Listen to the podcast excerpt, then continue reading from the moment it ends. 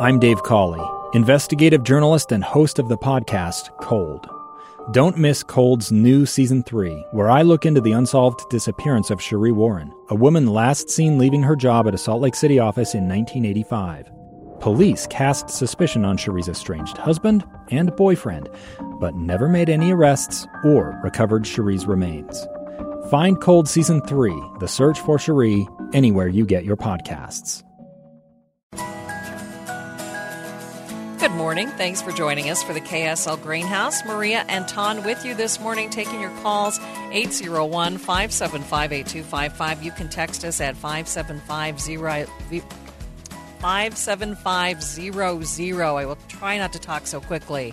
Kickoff for BYU football is at 5 o'clock tonight, but KSL's extended pregame coverage with Mitch Harper, Matt Biamonte will start at noon, and that is being brought to you by UCCU. Love where you bank. Back to our phone lines now this morning. Joel waiting patiently in Centerville. Good morning, Joel. What is your question? Good morning. Hey, our backyard has a pretty steep slope to it, and so we've got a couple of, I guess you'd say, rock gardens, if you will. Pretty good sized ones where you have flowers and bushes and stuff. And I was going to put some mulch on there to help retain the moisture. But I'm wondering if I put the mulch on there, it would probably just slough off because of the slope. I'm wondering if there's any other options or if I should just not worry about it. Well, have you seen that the soil is washing away from under the rocks? No, the soil seems fine. The little rocks kind of make their way down to the bottom, to the grass line, edge of the grass. But the soil's in place. I was just wondering if it would be worth the effort to try to keep the moisture in the ground a little bit longer. Well, you are in an extremely difficult situation to where the mulch will probably just slough off to the bottom of the slope. And so if you were trying to hold the soil and maybe retain some moisture, you may, where you've got pockets big enough, try planting spots of ground cover, like Creeping Jenny or a sedum, depending on the amount of water that's there, and letting those help hold the soil in places. And because they're providing some shade, that will help retain moisture there. And that would be one option if you know that the mulch is going to just, run off. Okay, great. We'll take a look at some more ground cover. We do have some on there, but there are some bare spots, if you will. Yeah. And, in drier areas, if there's full sun, I would really recommend sedums. If there's more moisture, Creeping Jenny, or there's several out there that you could do. But, those ground covers are aggressive, and so you need to be a little careful because they can sometimes get into your lawn, but otherwise I think they would do a good job. You could even put perennials in there because you can often find 3 or 4 inch perennial pots from local garden centers that are a little smaller, and so you could plug in, Gallardias and like blanket flower. There are many things you could put in there. Gallardias, and what was the second one? Blanket flower is the same thing. They just bloom a lot of the summer, but just depending, you could do a mix of spring, summer, and fall blooming perennials if you have holes in there that are big enough. Right, yeah. We've tried to do some of that, but we'll put some more stuff in there. If you can find some smaller starts of whirling butterfly, those bloom from late spring into fall, and would probably grow quickly and help hold. So there's lots of things you can do. Great. Okay. Thanks for the suggestions. Appreciate all you guys do. All right, Joel. Thanks so much for your call this morning. Thanks for listening. Next listener, Ton, says, what ingredient can you add to help dissolve leaves that are in the dirt? Nitrogen fertilizer is the best thing. And what it does is it frees up more free nitrogen. Well, it adds free nitrogen to the soil, which microorganisms need to break down those leaves. And so there's not like this magic melt that the witches would use and be like, leaves decompose, but adding nitrogen will help them decompose more quickly. Okay. What type of lawn fertilizer is good to put down now? you know, it just straight nitrogen usually. Without soil testing, I can't really tell you. Mm-hmm. Because, you know, there's a lot of marketing on fertilizers. And, you know, if they're advertising slow release, you know, for the middle of the summer, that's great.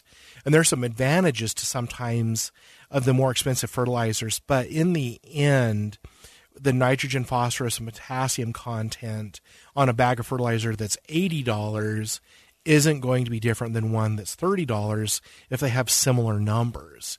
And so it's so cool right now. I just find the cheapest fertilizer you can. I've noticed that, like, Walmart was clearing out some of theirs, and just get it down. So the next person wants to know, then, should you apply fall fertilizer if the lawn's covered with leaves, if you intend to rake them up? I would get the leaves first and then put the fertilizer down. Okay. Next listener wants to know about, they have old beds of Creeping Charlie, myrtle, and English ivy. They're in three different beds, and they wonder if they should be cut down for the winter, and if so, how would they do that? No, they don't need to cut them down for the winter. They don't get very tall, do they? No, the myrtle is also called Vinca. Creeping Charlie is also called Creeping Jenny. But they don't... Just leave them alone. I mean, I've never touched mine. No, if they have leaves and things in there, a leaf blower can get those out.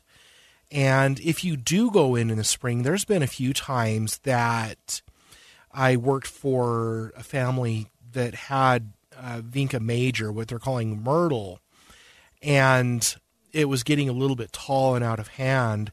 And so I took a string trimmer to it and then mowed it just to make it look a little more tidy. And I did that in May, and it came back by June and looked pretty. And so it's not unprecedented to do things like that, but you don't want to do it in the fall. I would do it in late spring so it has all summer to recover if they need to, but there oftentimes is not a need. The one that I did wonder about was the English ivy. Because English doesn't, I mean, it gets kind of dead behind the English ivy. It can, and if you cut it back, it may take a summer to recover. It eventually will. But it's one of those that if you plant English ivy, you had better do your research, because it will stick to buildings and rip up the brick and do a lot of things like that. And so you need to know what you're getting into. But this is already planted, so they don't have a choice. Even with English ivy, there's no inherent need to cut it back. Yeah, you're going to want to watch it around buildings, though, or courtyards. Trees. I speak from experience on this one. And it does, you know, it doesn't seem very aggressive when you first plant it, but the more mature it gets, the more aggressive it is. 4 or 5 years down the road, it rears its ugly head. It truly does. So English ivy on top of it has been banned in many, many states. I love the look of it, aggressive. Okay, but it is aggressive. If you can't spend time in your yard, you know, if you're not spending a lot of time out there, it's going to get out of control. It will, and it's taking over forests and areas. And so the Pacific Northwest, the Atlantic states, it's been banned in a lot of areas. And I think that there are others that are as aggressive, the Virginia creeper and what's the other one? Boston ivy, I think, are just as aggressive. Oh, they are. But you know, any I'm trying of those, to kill all of those in my yard right now. You really need to know what you're getting into. Even other vines that don't stick. You know, you have the autumn blooming clematis, which is beautiful, but it gets enormous. And if you don't have it on a sturdy fence or something, it'll collapse the fence over time. Oh, for sure, for sure. Last year, mine got so big and went over the other side, and it'll easily take down a fence if you're not watching it. Yeah, it will. And so you really need to be aware of what you're getting into. And one of the continuing themes on the show is do your research and you with these things. And I know this other person already hasn't planted, but if you're planning on such things, research what they do to know that it's going to be a good fit. And make sure you trim back that English ivy if it's anywhere near something at that you love. At least monthly. Yeah, that's right. Number to call with your questions, 801-575-8255. You can text us at 57500. We'll be right back. I'm Dave Cawley, investigative journalist and host of the podcast Cold. Don't miss Cold's new Season 3, where I look into the unsolved disappearance of Cherie Warren, a woman last seen leaving her job at a Salt Lake City office in 1985. Police cast suspicion on Cherie's estranged husband and boyfriend, but never made any arrests or recovered Cherie's remains. Find Cold Season 3, The Search for Cherie, anywhere you get your podcasts. Good morning. Thank you for spending your Saturday morning with the KSL Greenhouse. Maria Anton with you this morning, taking your calls, 801-575-8255. You can text us at 575-00. The conversations we have sometimes off air. And that's why I'm distracted. And it comes from this question. And the question is Milorganite a good fertilizer? Yes, it is. It's one that is a darker color, and it's industry use is in golf courses, to where they'll put it on putting greens because the bent grass is really susceptible to snow mold and then will kill it. And so they use this darker colored fertilizer to melt the snow off putting greens. But it is manufactured from human poo, which is where the problem began over the break. Yeah, so it's processed and treated so it's safe to use. But sometimes people get like, well, what? I'm still doing that, yes. And Dave told too many jokes during the break as well, which totally distracted me. But okay, so it's a good fertilizer for where? Like anywhere. What? The analysis, I think, is either 6 or 9% nitrogen. That's all. But it is a lower nitrogen, but it also adds organic matter to your soil, and being the fact that it's poo. But so it does build your soil. People watching the camera wonder why I grabbed my head. This is it. this is the Maria moment. Face palming through the program. Face palming. So yeah, okay. It's actually more seriously. It's actually regulated by the federal government, and it's very safe. And we're not as squeamish about putting. I know we talk about manures from other animals, I know. But when people hear human, they're like, huh? I'm still doing that. Mm-hmm. So, yeah, it's fine. You can use it. You can actually buy bags of it from IFA, Steve Regan, I think Cal Ranch, local garden centers. It's carried, and sometimes it's used as a reduced risk fertilizer that will benefit the soil. And if you can get over the source, it actually is pretty good. Never know what you're going to hear on the KSL Greenhouse Show. Next listener would like to know if they want to grow a basil plant inside. What do you recommend for a grow light? And let me just say that the basil that you find inside the produce department isn't really one that you're going to plant. No, they need to... Explain why. I've tried this. Well, this is why I know this. It can get tall and leggy, and it's really susceptible, at least in my experience, to... So don't buy the kind in the produce department. Yeah, and so you want to find some seeds that might be a dwarf or something more geared toward growing in a container. The grow lights are less important on where they're from, because you can go get $10 or $15 shop lights from a hardware store and just, I think they're T8 fluorescent bulbs, and build an inexpensive wooden frame, and that will be fantastic. You know, you're into it $30, mm-hmm. $35 for everything. You want the light to be adjustable up and down, so you want to hang it from chains on hooks that you can just lift it. You can buy pre-made grow kits. Amazon has a couple. Small, if you need smaller ones, you can like get them for a kitchen size. Counter yes, or something. You can. I have some that I have a 4x4 table, and I have 3 grow lights over it, and those are around $100 to $130 on Amazon. So there's lots of options, and it's more important that you have either a fluorescent or LED source. But it's more important to where you place 6 inches above the plants. That's the most important thing. It is. And incandescent bulbs are not good, but otherwise fluorescent, LED are acceptable as long as they're within that 6 inches. All right. Jim is on the line in Murray. Good morning, Jim. What is your question? Morning. For taking my call. I have 2 overgrown privet bushes. They're about 6 feet tall, and in diameter, maybe another 5 feet in diameter. I would like to aggressively cut those back down so that they're only about 4 feet tall and maybe 2 feet in diameter. Is it okay to aggressively... The 2 feet in diameter might be problematic over time, because you'll cut a lot of the branching off that would produce leaves, and you'll have 2 skeletons with growth on the top. So you may not want to go that narrow, but what you would do to reduce the size is a technique called renewal pruning, to where you go in toward the middle of the bush and just prune out the oldest branches, about 25%. That'll bring the size down to 4x4 quite easily. What about the height? I'd like to reduce it by about 2 feet. That will reduce the height and the width to about 4x4. So just prune out the old branches, huh? Yep, and what's left behind will form a nice shrub that still has lots of foliage.